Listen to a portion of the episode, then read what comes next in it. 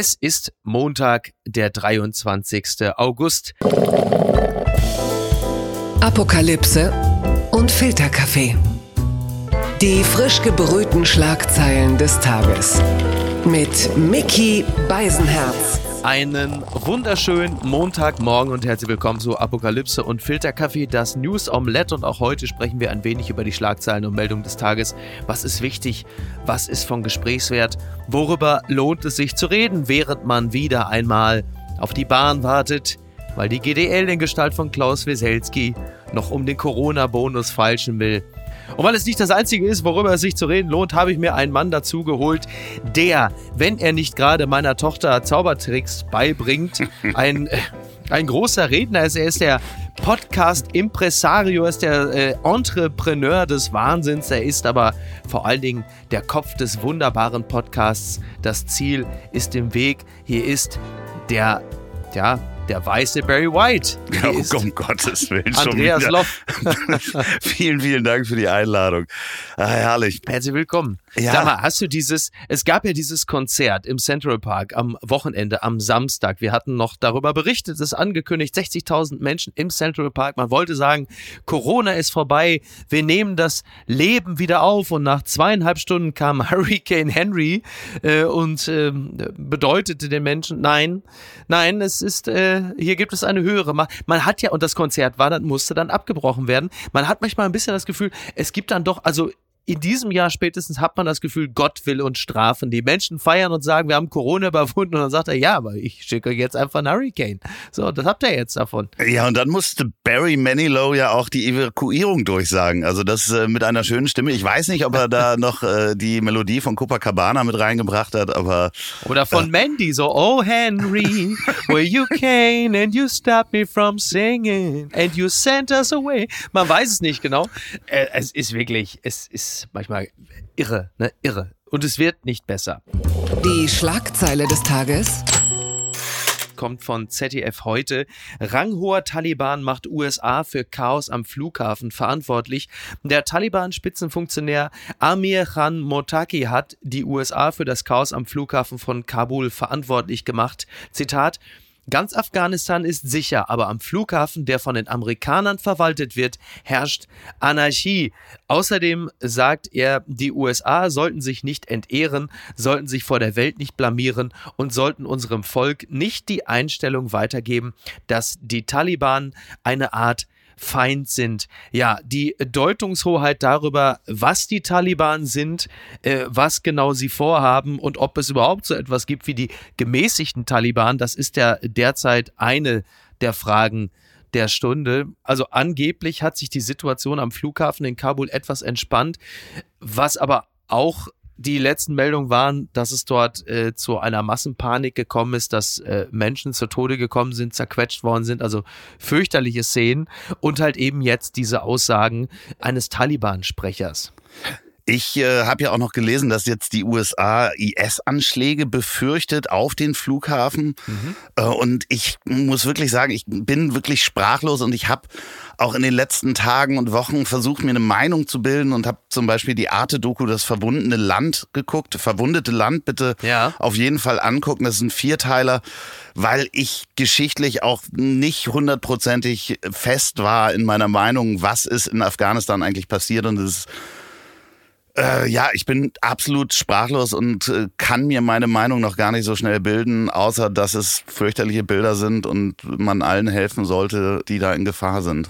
Also zur Meinungsbildung beitragen werden wir mit einem kleinen Special, äh, das es morgen gibt, mit äh, Nathalie Amiri, ein, ein weiteres Special zum Thema Afghanistan. Und dann werden wir wahrscheinlich auch reden müssen über die GIZ, die Deutsche Gesellschaft für internationale Zusammenarbeit, die eine sehr unrühmliche Rolle spielt, wenn es um die sogenannten Ortskräfte geht. Denn da gibt es weiterhin große behördliche Hürden angesichts dessen, wenn es darum geht, welche Menschen überhaupt von der deutschen Regierung da rausgeholt werden und welche nicht. Also die Menschen, deren Zusammenarbeit mit der Regierung länger als zwei Jahre zurückliegt, die haben beispielsweise überhaupt gar keinen Anspruch darauf, äh, geholt zu werden. Was die anderen angeht, die bekommen jetzt ein Incentive, äh, das besonders verdutzt. Und zwar ist es so, Die Ortskräfte würden, Zitat, unbürokratisch unterstützt und es sei so, es gäbe jetzt Hilfe bei der Unterbringung, Ausreise sowie, und jetzt kommt's, wenn sie im Land bleiben wollen, eine finanzielle Unterstützung in Höhe eines Jahresgehalts zur Überbrückung der schwierigen Lage. Letzteres wurde ausdrücklich durch die afghanischen Beschäftigten begrüßt. Also im Grunde genommen so eine Art Herdprämie, nur dass die Küche in diesem Falle die Hölle Afghanistan ist. Und das ist halt so der klassische Reflex einer Regierung, die mangelnde Kreativität im Lösen von Problemen oder halt auch moralische Verhaltensauffälligkeit lieber durch, durch Taschengeld ausgleicht. Also denen zu sagen, pass mal auf, wir holen euch nicht raus, aber ihr kriegt ein Jahresgehalt, Klammer auf, das ihr möglicherweise gar nicht mehr werdet abrufen können. Also es ist äh, schon. Oder äh, ausgeben. Ich meine, das ist auch die ja. Frage, wenn da Geschäfte schließen oder ähnliches äh, äh Schlimmeres passiert, dann äh, ist äh, das Geld überhaupt nichts wert. Das kann man ja nicht essen. Also. Fürchterlich. Ja, ja. ja, also wirklich äh, eine beschämende Situation und natürlich die große Frage, werden die Amerikaner am 31. August da überhaupt schon komplett raus sein können? Das äh, kann man, glaube ich, sehr stark in Zweifel ziehen. Und das wollte ich noch erwähnt wissen. Äh, Annalena Baerbock äh, sagte jetzt im, im Sommerinterview, dass sie dafür sei, mehr als 50.000 Flüchtlinge aus Afghanistan aufzunehmen. Das ist eine, eine Position, der man durchaus äh, anhängen kann. Und sie äh, sagte auch, dass man die Nachbarstaaten sich mal etwas genauer anschauen solle. Sie sagt, äh, man müsse Staaten wie zum Beispiel Katar klar machen, wenn ihr weiter die Taliban unterstützt, zu massiven Menschenrechtsverletzungen beitragt, dann können wir nicht bei euch demnächst Fußball spielen. Auch das wird sicherlich nochmal eine ganz interessante Frage werden. Also ich meine, Katar ist ja ohnehin nicht unproblematisch. Aber das wird eine Frage sein, die natürlich noch umso heftiger jetzt aufkommt, je länger auch äh, das Thema Afghanistan auf der Karte ist. Ja, da äh, waren ja die Bilder gestern, dass äh, äh, hohe Taliban-Führer von Qatar Airways da eingeflogen worden sind und äh, sich umarmt haben mit äh, anderen Taliban-Führern. Ähm, das hat schon auf jeden Fall ein Geschmäckle, wenn wir da im Winter nächsten Jahres äh, dann fröhlich Fußball spielen sollen. Die unbequeme Meinung. Und wir bleiben beim Thema Afghanistan. Außenminister in neuer Regierung. Scholz weicht Frage nach Maß Zukunft aus. Das knüpft nochmal an an das, was das ZDF berichtet hat. Wegen Afghanistan steht auch Außenminister Heiko Maas in der Kritik gefragt, ob Maas einer künftigen Regierung angehören soll, weicht SPD-Kanzlerkandidat Scholz im ZDF aus. Und nicht nur dort. Wir haben ja Bild TV gesehen. Da kommen wir gleich noch drauf. Aber da geht es weiter. Und Olaf Scholz sagt dann auf die Frage, ob Maas einer künftigen Regierung angehören wird, sagte er, jetzt geht es darum, die Arbeit zu leisten, die wir zu leisten haben. Und wie die nächste Regierung gebildet wird, das entscheidet sich nach der Wahl. Ja, das ist so ein bisschen wie im Fußball, wenn es heißt, wird der Trainer in der nächsten, im nächsten Spiel noch auf der Bank sitzen. Jetzt geht es erstmal ne, darum, den Abstieg zu verhindern und äh, also eigentlich, eigentlich reagiert Scholz auf Maas wie Maas auf die Ortskräfte, wenn sie fragen, wann sie denn evakuiert werden. Wo man sagt, ja, da muss man, jetzt, muss man jetzt mal schauen. Ja, er hat da sogar also, noch gleich eine Spitze gegen Lindner eingebaut. Ähm, er sagte respektlos, es ist respektlos den Wählern und Wählerinnen gegenüber äh, sich schon vor der Wahl Wunschministerien auszusuchen so. und zu sich zu bewerben. Ja. Und äh, gleichzeitig sagte er noch, es ist etwas merkwürdig, dass im Wochentakt neue Ministerien erfunden werden. Okay. Ähm, das war so ein bisschen ausweichend und gleich noch eine Spitze gegen Lindner, der ja äh, sich da vor das Wirtschaftsministerium gestellt hat. Ja, wobei das Außenministerium muss ja jetzt nicht neu erfunden werden, wobei man fairerweise sagen muss, seitdem Heiko Maas Außenminister ist, hat man das Gefühl, es gibt man, man müsste mal schon. eines erfinden. Und äh, es ist ja nun der Fall, dass äh, ungeklärt ist, ob Heiko Maas Informationen von den äh, Amerikanern, dass früher evakuiert werden soll, ob er diese Informationen erlangt hat oder wie er auf diese Information reagiert hat. Aber darauf angesprochen, weiß Heiko Maas äh, von dieser Ankündigung der Amerikaner so viel wie Olaf Scholz zum Beispiel von Wirecard. Also da ist man sich irgendwie in dem Prozedere einig. Oder Cum-Ex. Oder Cum-Ex oder so, genau, genau. Jetzt mal ganz kurz, wo wir gerade drüber sprechen. Wer wird wird denn in der neuen Regierung Außenminister? Ich wäre ja, das habe ich ja öffentlich schon bekannt, ich wäre ja total für Martin Schulz. Er ist ja anerkannter äh, und großer Europäer, dass er mit anderen äh, Staatenlenkern äh, auch teilweise hart ins Gericht gehen kann. Daran kann Silvio Berlusconi sich noch erinnern äh, und ein paar andere auch noch im EU-Parlament. Aber wahrscheinlich wird es natürlich nicht. Also sollte die SPD tatsächlich den kann's Kanzler stellen, dann geht natürlich das Außenministerium traditionell ja eher an den Koalitionspartner. Das könnte also viele liebäugeln ja mit Cem Özdemir. Ja, Der wird aber natürlich Innenminister. Das ist ja völlig klar. ja, fände ich auch gut. Ja, ja, absolut. Aber fällt mir jetzt spontan auch niemand ein und ich glaube nicht, Tja. dass sie den Schulz da nochmal aus der Reserve locken können. Also ich, ich würde es begrüßen, aber auf mich hört ja keiner. Möglicherweise, ich meine, Lindner will ja Finanzminister werden, ne? So. Ja, das hat er, er hat sich ja schon Das festgelegt. möchte Habeck ja, er hat das schon entschieden. Ja, schauen wir mal, ne? Saskia Esken. Oh. Ah, nee, ist ja auch eine SPS, ja. Ah. Okay. Blattgold. Ja, wir spielen jetzt den Ball rüber zu der, also wir machen es anders. Bild TV, dieser Sender startete gestern. So, das war natürlich ein wunderbarer Start. Sie haben ja die sogenannte Kanzlernacht gemacht und waren so nett dazu, immerhin auch noch Armin Laschet einzuladen. Das ist fair. Es, es gibt ja dieses Meinungsforschungsinstitut INSA. Das wird ja sonst immer ein wenig kritisch gesehen, speziell auch von der SPD, weil angeblich eine gewisse AfD-Nähe besteht. Zuletzt erlebte man aber die Genossen da sehr unkritisch im, Umgang mit den Umfragen von INSA, äh, die da lauten SPD bei 22, CDU auch bei 22, also klassisches Handballspielergebnis.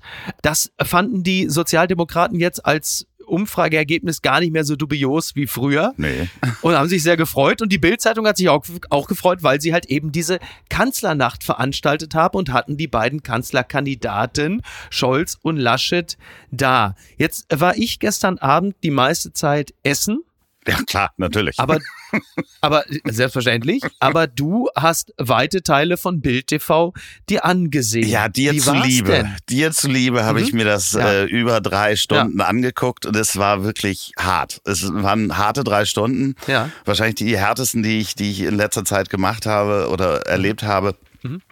Es hatte am Anfang so ein bisschen was, also es fing um 19.30 Uhr an Ja. und hatte am Anfang so ein bisschen was von Teleshopping, auch moderativ. Ja. Also die Okay. Kai Weise, Paul Ronsheimer und Patricia Dries waren so ein bisschen überdreht und haben sich so gegenseitig äh, äh, hochgelobt. Hier Kai und jetzt kommen die. Und ich dachte, die kommen gleichzeitig. Die kamen aber hintereinander. Also Olaf Scholz war wohl noch bei der Kanzlerin. Ja, man muss ja auch ein bisschen strecken. Ach, er, er war schon bei der, hat er schon, hat er sie jetzt schon abgelöst oder? ja, er ähm, hatte noch einen Termin und äh, äh, war schon Schlüsselübergabe, haben wir es verpasst. Ja, dementsprechend war dann Armin Laschet als erstes dran und äh, aber vorher wurde noch das Volkspanel vorgestellt, also das Panel Ja. mit den Bürgerinnen. Bürger sprechen in Bild und das war äh, Ja. bestand aus einer Barbesitzerin, einem Schlachter, Regina Halmich und äh, Rainer Kallmund. Das äh, war das Volk. Wobei, ganz ehrlich, schlimmer Und- als der Volksgerichtshof Twitter kann es eigentlich auch nicht sein. Aber ist eine interessante Mixtur, muss man fairerweise sagen. Ja, gut, Bürgerjury, ja. man, man könnte sagen,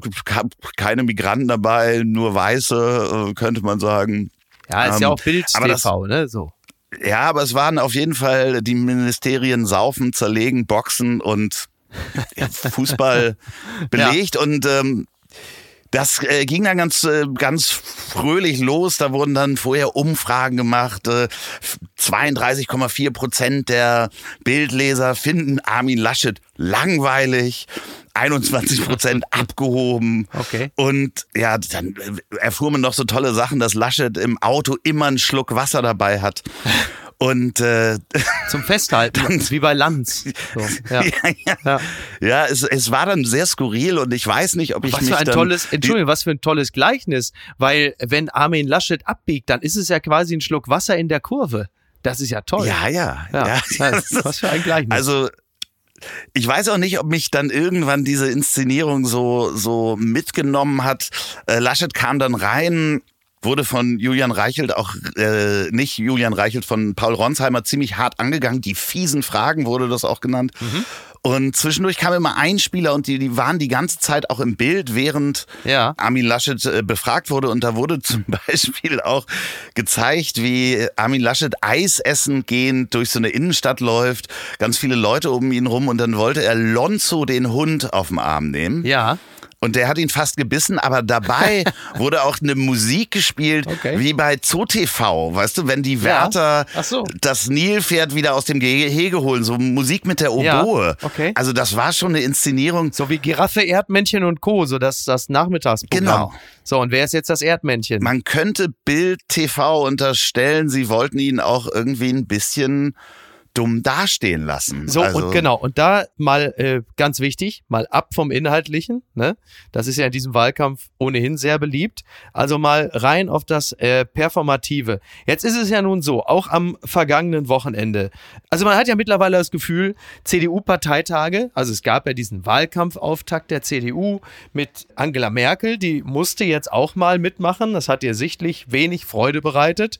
Markus Söder war dabei. Man hat ja das Gefühl, diese CDU-Veranstaltung, die gibt's eigentlich wirklich nur noch exklusiv, damit Twitter was zu schreiben hat. Und mein Eindruck ist, wir sind jetzt wirklich in einem Bereich, Armin Laschet ist für Social Media das, was Ikea für Comedians ist. Also wirklich so dein Go-To-Gag, der Treppenwitz, der Lothar Matthäus der Bundespolitik. Es ist wirklich, ich finde es sagenhaft langweilig. Auch dieses äh, Rezo-Video, das äh, teilweise vom Spiegel und so jetzt so hochgeschrieben wurde, als sei das jetzt nochmal so ein, also man muss ja der Fairness halber sagen, ja, die Zerstörung der CDU Teil 1 hatte ja wirklich etwas Umstürzlerisches. Darüber ist ja nicht zuletzt auch AKK gestolpert durch diesen unglaublich uneleganten Umgang mit äh, diesem Video. Das ist schon richtig. Jetzt heißt das Video äh, die Zerstörung der CDU Teil 2. Fairerweise muss man sagen, eigentlich ist es ja schon Teil 3. Nur Teil 2, da hat Rezo nicht mitgemacht, sondern es waren eher Söder und Laschet. Und es ist so, dieses Video, also jetzt noch zu sagen, Leute, die CDU ist gar nicht so gut, das ist das Äquivalent zum Mario Bartschen Corona ist ein Arschloch-T-Shirt, wo du sagst, ach, sag bloß.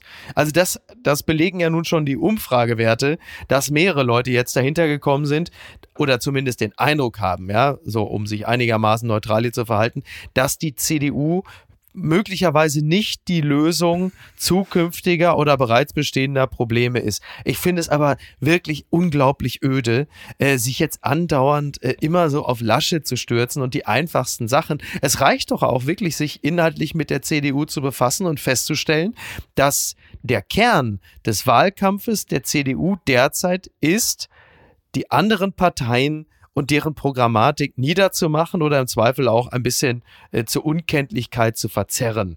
Da muss man ja gar nicht so sehr auf Laschet gehen. Kann man, aber ich find's, find's halt ein wenig öde. Ja, auch das Rezo-Video, ich meine, grundsätzlich zu sagen, und ich glaube, der nimmt sich auch noch ein paar andere Politiker vor, ist es Inkompetenz oder ist es gelogen? Mhm. Ähm, das finde ich schon auch handwerklich gut gemacht. Mich Ja, hat völlig äh, an okay. dem Video unglaublich getriggert, dass da auf der linken Seite die ganze Zeit im Parkett so ein schwerer Türstopper stand bei Rezo. Denn Ja. an so einem habe ich mir mal den Zeh gebrochen. Also ich war so ein bisschen, mein OCD ist da reingekickt. Ja. Ich konnte Okay. mich da nur noch drauf konzentrieren. Ah, okay. Aber es war dann schon auch bei Bild TV so, dass das Ganze endete. Also zwischendurch war Laschet sogar sehr gut, wo es um die Flut ging und um die lokalen Mhm. Bedürfnisse, wo er wirklich auch wusste, da wohnt die Familie, da wurde jemand zugeschaltet, der hatte sich beschwert über irgendwelche Regenrohre, die installiert sind und da wird er sich sofort drum kümmern. Ja, Und, schnell und ähm, da- unbürokratisch, klar. Ja, da dachte ich so, okay, guter Ministerpräsident, das sind auch deine Aufgaben. Ja. Aber das endete dann damit, dass Laschet auch erzählte, dass er, da war dann sein bester Freund oder ein Freund, für den er früher beim Bäcker was ausgefahren hat. Und dann erzählte er ganz einfach, dass er früher Teilchen für einen Bäcker auch mal ausgefahren hat und doll bremsen musste und die sind dann durchs Auto geflogen. Und damit war so mehr oder minder Laschets Part zu Ende. Und das war halt auch so. Siehst du, und das ist der Beweis. Laschet kann noch nicht mal Teilchen sicher durch die Gegend fahren. So, und das heißt, das Bottom line, noch nicht mal Teilchen Ja, sind bei ihm sicher. Laschet ist der Teilchenbeschleuniger auf eine Art. Ne? Ist Ja, das das es so Modernisierungsjahrzehnt? Ja. Ich fand das so ein bisschen tragisch und Ja. äh, sorry, er tat mir auch so ein bisschen leid. Ja, und das, genau. So, und jetzt sind wir wieder beim Performativen. Und das kann natürlich nicht sein. Und um diesen, um meinen letzten Eindruck zu schildern, du hattest ja eben diese Wahlkampfveranstaltung und da war halt eben auch Markus Söder. Schauen Sie, es ist die Union. Wir sind äh, stabil und sexy. War das nicht stabil und sexy? Schauen Sie. Das ist Ich weiß es nicht. Ja, wir sind stabil und sexy, glaube ich. Oder solide. Solide und sexy. Solide und sexy. Und dieser Markus Söder, hatte ja eine ganz spezielle Aufgabe auf, diesem, auf dieser Veranstaltung, weil er musste ja dem Kandidaten den Rücken stärken mit einer starken Rede, die andererseits nicht so gut sein durfte, dass alle Leute wieder sagen, Schanz, der Söder wäre der Bessere gewesen. Und das ist aber natürlich unlösbar, weil, weil solange Söder und Laschet gemeinsam auf der Bühne stehen, sitzen da unten im Auditorium alle und denken, ja, Söder würde hier jetzt gleich das iPhone 13 präsentieren und Laschet ja. hat halt einfach, äh, ja, Nokia. Aber am Ende gab es auf jeden Fall Armin Armin Rufe. Wer Was? auch immer dazu genötigt wurde, wir werden also. War es nicht auch so, dass Söder zwei Stunden geredet hat anstatt eine und dann musste Armin Laschet auch zwei Stunden reden? Ja, es ist also es ist so, äh, Söder hat 30 Minuten statt 15 geredet, aber immer doppelt so. so lange wie veranschlagt. ähm, und bei Laschet kam es allen nur wie zwei Stunden vor. Schön fand ich auch, dass wirklich vorne in der Kamera saß noch eine mit einem T-Shirt, wo auf, der, auf dem Rücken stand, läuft bei uns. Ja. wo man sagte, nee. Vielleicht hatte das was mit der Flut zu tun, man weiß das ja auch nicht so genau. Sowas kann man sich nicht ausdenken. Mann in Brasilien lässt sich fünfmal gegen Corona impfen. Das berichtet der Berliner Morgenpost. Ein Brasilianer hat sich gleich mehrfach gegen das Coronavirus impfen lassen.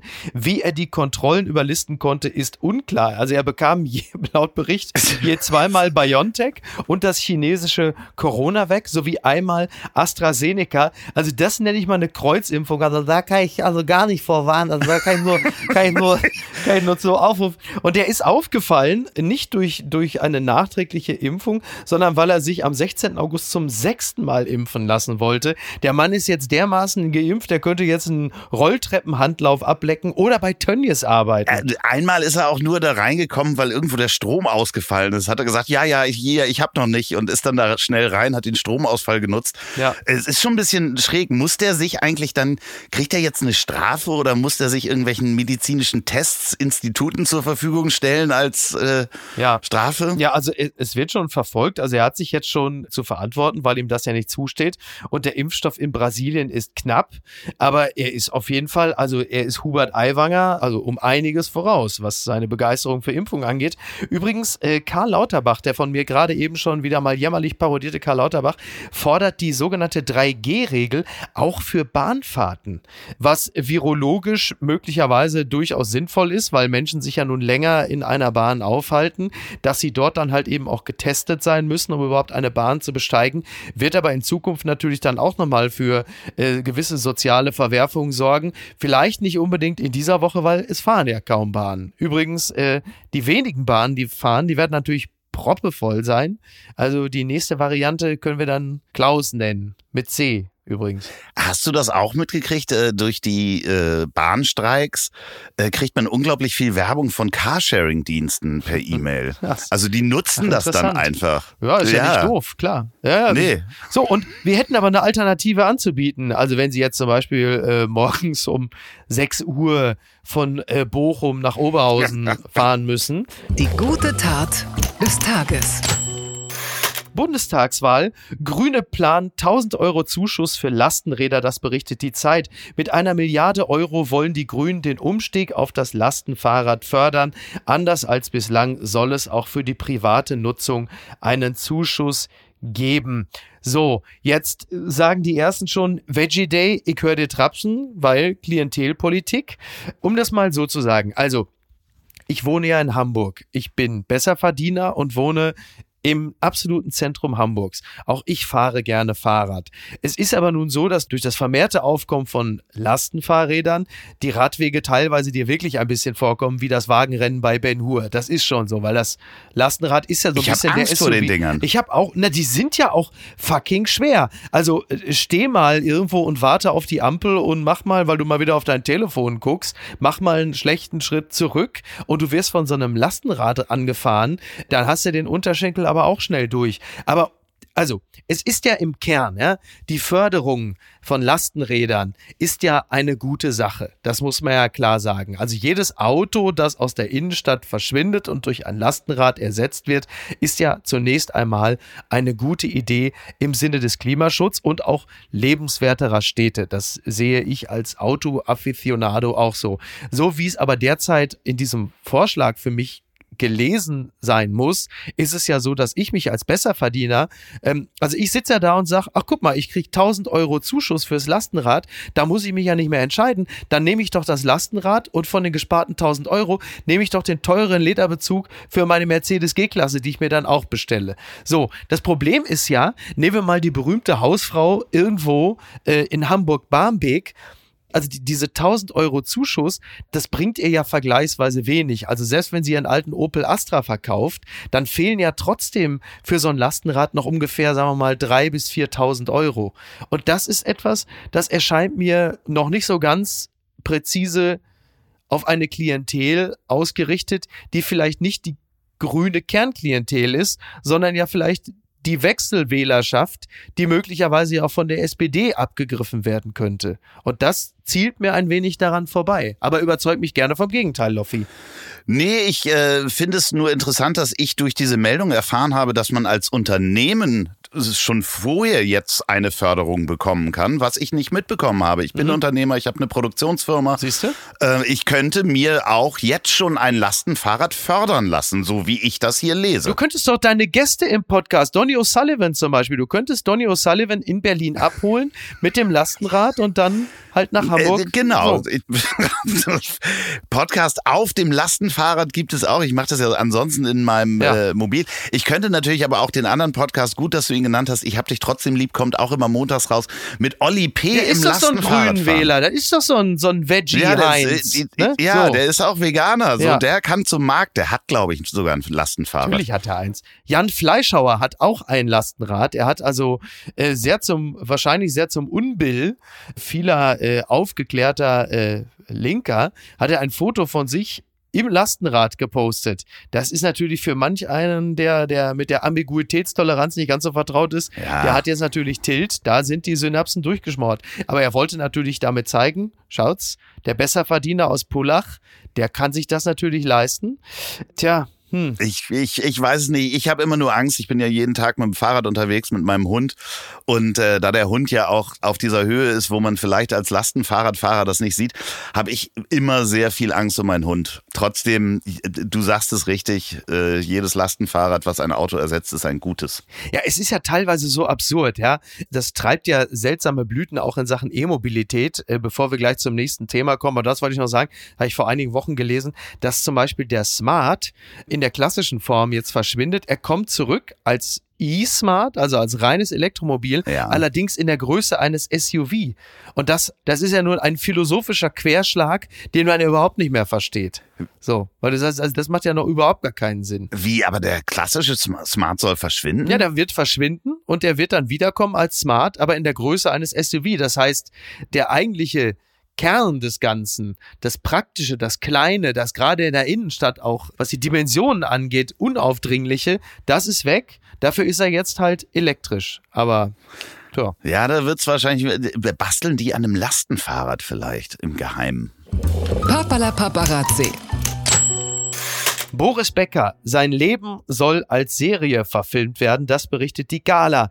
Das ungewöhnliche und schillernde Leben der Tennislegende Boris Becker soll nun auch noch als Serie verfilmt werden. Ja, es ist so, ein Streaming-Gigant soll an dieser Produktion arbeiten, wie Mail Online meldet. Ich weiß nicht, ich glaube, es sollen sechs Teile sein oder so. Ich sage mal, eine Serie über Boris Becker, die gibt's doch schon. Lost, ne? Ja, ich finde es ich find's großartig und möchte mich hiermit schon mal auf die Rolle von Ion Tiriak bewerben. Und ich möchte, dass sie, dass sie die Erzählung, auch seine Alternativerzählung vom Samenraub auch mitverfilmen. Natürlich. Wie das passiert ist, wie äh, die Dame dann durch die Stadt gelaufen ist mit dem Sperma, was sie irgendwo äh, äh versteckt hatte. Das möchte ich auch, dass das eine Szene ist, seine, seine Erzählung sozusagen filmisch umgesetzt wird. Aber wer spielt denn in der Serie dann Pocher? Hier Peter Dinklage von Game of Thrones oder was? passt ja auch. Passt ja auch ein bisschen, also inhaltlich. Ich finde es ja, also meine Lieblings-Tennisserie ist ja sowieso immer noch Matchball mit Howie Carpendale. Ich bin äh, nie ganz an die Spitze gekommen. Ich bin Johnny Storm. Der trug damals, das war so in den 90ern, Matchball. Das war mit Howie ja, Carpendale. Das habe ich nicht gesehen. Ich kann mich an die Bilder erinnern, aber ich habe es nicht gesehen. Und der hatte so eine Carrera-Brille wie meine Mutter. Meine Mutter hatte auch so eine Carrera-Brille. Ah. Und ich war mal ein ganz großes Team im Tennis. Ich hab's nicht bis an die Spitze geschafft. Ich muss hätte härter arbeiten müssen. Ich hab zu viel. Ja, toll, wirklich. Übrigens, äh, Boris Becker, ähm, ich habe ja einen Softspot für Boris Becker und glaube auch, dass wir insgesamt mit diesem großen Sportsmann, wie so häufig mit großen Leuten, äh, nicht adäquat umgegangen sind. Das hat, glaube ich, auch viel mit der mit der deutschen Grundverfasstheit zu tun, die Leute, wenn sie zu weit oben sind, abzuschießen. Boris Becker war zuletzt bei äh, Luppen mit äh, Toni und Felix Groß. Große ah. äh, Empfehlung. Er ist ja einfach wirklich ein interessanter Charakter, der eine Menge zu erzählen hat, speziell über Spitzensport und äh, darüber, wie die Dinge des Lebens sich so entwickeln können. Also große Empfehlung, äh, Serie über Boris Becker. Sein Leben gibt es allemal her, muss man sagen. Auf jeden Fall. Und ja, also mal gucken, was da passiert. Mit 18 nach Monaco, ich meine, so ganz alleine ohne Eltern, ich glaube, ja. da ist eine Menge drin. Ja, also mit 18 nach Monaco. Also dann haben wir äh, äh, Davina Shakira und Shania Tyra, die haben das schon mit fünf gehabt hier. So, Carmen, komm mal her hier jetzt hier noch. Also, was der, was der Tünnes da erzählt hier, als wäre da was Besonderes. Monaco, du. So. so. Ciao, ciao. Ciao, ciao, sagt er immer am Ende. Ciao, ciao. Ja, ja. Ja, er sagt immer, wenn er auf, muss mal gucken, äh, hat mich Donny übrigens auch drauf gebracht. Natürlich. Wenn äh, der Carmen Geis, äh, nee, hier, äh, wie heißt er? Robert heißt er. Ja. Robert Geis so eine, so eine Instagram-Story macht, sagt er am Ende immer Ciao, ciao. so, hier, wir sind was essen. Äh, ciao, ciao. Das ist ja noch schrecklicher, als ich dachte. Was ist denn da schiefgelaufen? Durch dick und dünn Kim Jong-un hat abgenommen, darüber reden darf in Nordkorea aber niemand, das berichtet der Stern. Die Nordkoreaner dürfen nicht über Kim Jong-uns Gewichtsverlust tratschen. Das gilt als, Zitat, reaktionär. Eine offizielle Erklärung gibt es aber. Kim geht mit seinem Volk durch dick und dünn.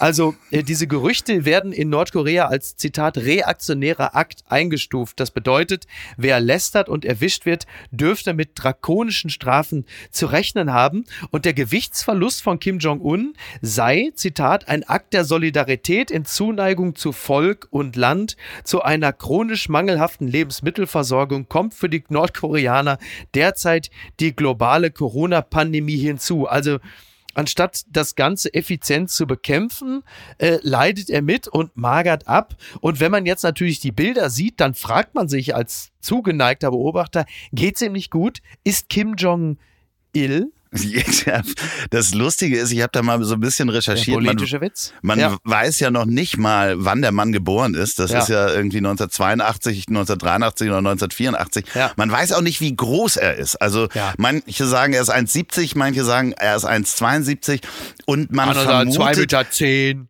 Ne, so halt. man, man, vermutet, dass er mal 152 Kilo gewogen hat und jetzt Analysen zufolge 22 Kilo abgenommen hat. Das heißt, mit 130 Kilo ist er immer noch ausgemergelt. Ja. Und das Lustige ist, dass sie NK News hat so Fotos ausgewertet ja. von dem Armband um seine Uhr, die im staatlichen Fernsehen zu sehen ist. Das ist übrigens eine 10.000 Euro äh, IWC Schaffhausen Uhr. Und da haben sie gezählt, wie weit dieses Armband in seinen Arm hineinragt und Ach haben so. daran dann berechnet, wie viel der Mann abgenommen hat. Ach, und ich finde, also es ist einfach totaler Wahnsinn. Und so wie Jahresringe zählen fast so ein bisschen, ne? Das ja. ist ja so ein bisschen wie diese kleine goldene Uhr bei diesen Fleischerei-Fachverkäuferinnen unserer Kindheit, wo man immer das Gefühl hatte, wenn die Uhr noch ein Hauch enger ist, fällt einfach die Hand jedenfalls so vorne in die Auslage und der nächste Opa sagt, ich hätte gerne 200 Gramm davon.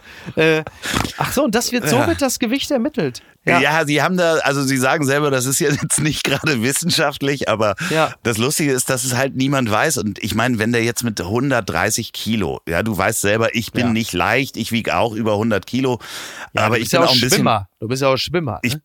bin ja aber auch größer, ja. sage ich jetzt mal. Ja. So 10, 12 Zentimeter, je nachdem, wen man ja. fragt. Aber bei 130 Kilo bin ich definitiv nicht ausgemergelt. Gewinner des Tages ist André Wirsig, der Schwimmer. NTV berichtet fast 50 Kilometer durch Nordsee. André Wirsig schwimmt in 18 Stunden nach Helgoland.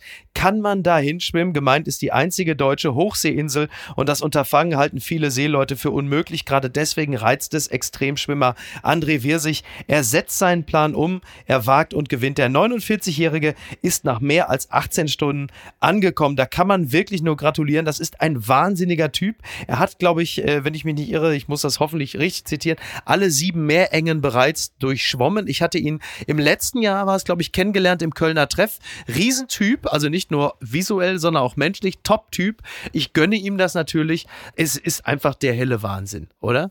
Das ist total wahnsinnig, weil ich habe mir auch die Zeit angeguckt, weil ich bin vor zwei Tagen gerade zwei Kilometer geschwommen in ja. 44 Minuten. Das ist schon nicht richtig langsam, aber der hat genau dieselbe Geschwindigkeit, eigentlich Durchschnittsgeschwindigkeit in 18 Stunden und 14 Minuten gehabt, die ich, wo ich wirklich am Pumpen bin, wenn ich zwei Kilometer schwimme, ja. hat er einfach mal fast 50 Kilometer hingelegt. Und der ist dann aus dem Wasser gekommen und das Gesicht war vom Salzwasser komplett aufgedunsen, äh, weil ja, die Haut da, glaube ich, auch irgendwie ja. äh, drauf reagiert. Er konnte fast nicht aus den Augen gucken. Und aufgedunsene Gesichter, das kennen viele auch, die nach Helgoland fahren, wenn sie von der Butterfahrt wieder zurückkommen. aber äh, ganz, ganz ja. großen Respekt. Also wirklich großartige Sport, äh, sportliche Leistung, aber nicht die einzige, die passiert ist, oder? Das ist absolut richtig, denn wir oh. müssen ja einen oh. Mann feiern, der natürlich das, was André Wirsig geschafft hat, noch um ein Vielfaches getoppt hat. Denn Jakob Lund, das Kaffeearschloch, Sie kennen und Sie lieben ihn unter anderem von Baywatch Berlin. Er hat es geschafft. Er hat den Halbmarathon äh, mit Bravour gemeistert. Muss man sagen, ich habe die Bilder bereits gesehen, wie er im Schlepptau von Kai Pflaume es ins Ziel geschafft hat mit einer sensationellen Zeit, die ich kenne, die ich aber noch nicht verraten möchte, da ich mir vorstellen könnte, dass es in einem äh, bekannten und beliebten Partner-Podcast demnächst nochmal äh, ausführlich besprochen wird. Wir können Jakob Lund wirklich nur gratulieren. Das ist wirklich eine tolle Leistung. Ich, ich war wirklich gerührt, auch von den Instagram-Stories. Schmidti hatte ihn ja auch kurz begleitet ja. und ich war wirklich gerührt, auch von den Erzählungen vorher, wo er das erste Mal 18 Kilometer äh, geschafft hat und komplett weinend zusammengebrochen ist. Und dementsprechend, ich habe ihm auch heute gratuliert, habe ihm eine kleine Nachricht geschrieben, äh, nur ganz kurz, weil ich habe da ganz großen Respekt vor, weil ich schaffe nicht mal drei Kilometer. Ganz weit vorne ist der Mann, mit dem ich beim letzten quasi Erstliga-Heimspiel des VfL Bochum war, damals 2011. Es war die Relegation gegen Borussia Mönchengladbach. Und äh, mein Bruder war dort als Fan der Fohlen, denn er ist neben Markus Feldenkirchen, Joko Winterscheid und Tommy Schmidt, der wohl wichtigste Gladbach-Fan Deutschlands. Mein Bruder Andy wird heute 50 Jahre alt, der Mann, dem ich nicht nur meine komplette musikalische Sozialisation verdanke und wegen dem ich schon mit 10 Peter Gabriel, Pink Floyd und Dire Straits gehört habe, sondern der mich auch an den Fußball herangeführt hat, indem er mir im Garten teilweise stundenlang Bälle ins Kreuz und an den Hinterkopf geschossen hat.